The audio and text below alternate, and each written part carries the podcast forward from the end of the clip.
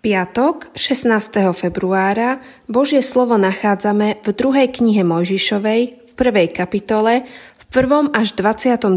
verši takto. Toto sú mená synov Izraela, ktorí prišli s Jakobom do Egypta. Každý prišiel so svojou rodinou. Rúben, Šimeón, Lévy a Júda, Isachár, Zebulún a Benjamín.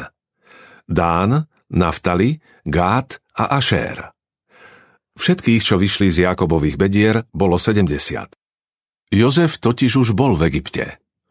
Potom zomrel Jozef, všetci jeho bratia i celé vtedajšie pokolenie. Izraeliti boli však plodní, rozmnožili sa, vzrástol ich počet a preveľmi zmohutneli, takže ich bola plná krajina. Medzi tým v Egypte nastúpil nový kráľ, ktorý o Jozefovi už nevedel. Povedal svojmu ľudu – Keďže izraelský ľud je početnejší a mocnejší než my, uvažujme, ako sa voči nemu rozumne zachovať, aby sa nemnožil, lebo v prípade vojny by sa pridal k našim nepriateľom, bojoval by proti nám a odišiel by z krajiny. Preto nad ním ustanovili dozorcov, aby ho trápili ťažkými robotami. Staval pre faraóna zásobovacie mestá Pitóm a Rámsés. Čím väčšmi ho však utláčali, tým väčšmi sa rozmnožoval a rozrastal – a egyptiania sa priam desili Izraelitov. Preto ich týraním zotročovali. Život im strpčovali ťažkou prácou s hlinou a tehlami. Donúcovali ich konať poľné a rozličné iné roboty. Vtedy egyptský kráľ prikázal hebrejským pôrodným babiciam, z ktorých jedna sa volala Šifra a druhá Púa. Keď budete pomáhať pri pôrode hebrejským ženám, dajte pozor na pohlavie. Ak je to chlapec, usmrťte ho.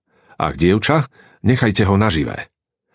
Pôrodné babice sa však báli Boha, nerobili, ako im rozkázal egyptský kráľ a nechávali chlapcov nažive. Egyptský kráľ si dal predvolať pôrodné babice a povedal im Prečo to robíte, že nechávate chlapcov nažive? Pôrodné babice faraónovi odpovedali Hebrejky nie sú ako egyptské ženy. Sú plné života a porodia skôr, ako k ním príde babica. Boh preukazoval babiciam dobrodenie. Ľud sa ďalej množil a veľmi mohutnel.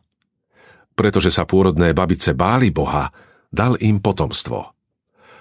Potom faraón rozkázal všetkému svojmu ľudu. Každého novorodeného hebrejského chlapca hoďte do Nílu. Každé dievča nechajte nažive.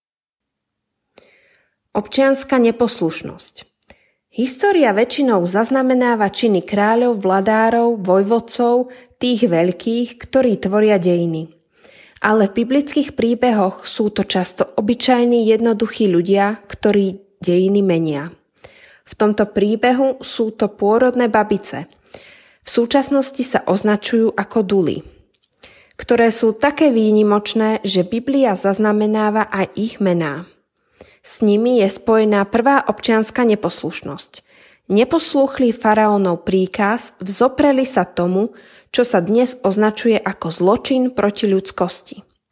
Princíp občianskej neposlušnosti, ktorý hovorí, že niektorým príkazom sa musí človek z morálnych dôvodov vzoprieť, bol formulovaný v 19. storočí. Biblia to predbehla o niekoľko tisíc ročí. Ale musí to mať dobrý dôvod – ten bol u spomínaných pôrodných babíc veľmi jednoduchý a zároveň dôrazný. Bázeň pred Bohom bola u nich väčšia ako strach pred faraónom. A aby toho nebolo málo, Biblia ide ešte ďalej. Hovorí aj o náboženskej neposlušnosti. Ježiš nerešpektoval náboženské príkazy, ktoré dehonestovali človeka – Stretával sa s tými, ktorí boli aj z náboženských dôvodov odsúvaní na perifériu spoločnosti a života. Apoštoli napriek zákazu hovoriť o Ježišovi neposlúchli, pretože Boha treba viac poslúchať ako ľudí. Boh nás učí žiť zodpovedným životom voči svetu a ľuďom. Učí nás láske. Modlíme sa. Bože, ďakujem, že si spravodlivý a chrániš utláčaných. Odpusť, že sa niekedy málo spolieham na Tvoju pomoc a nespravodlivosť vo svete ma desí. Veď ma tvojim duchom, nech urobím ten diel dobra, ktorý si mi pripravil. Amen. Dnešné zamyslenie pripravil Ján Oslík. Modlíme sa aj za cirkevný zbor Ivančina.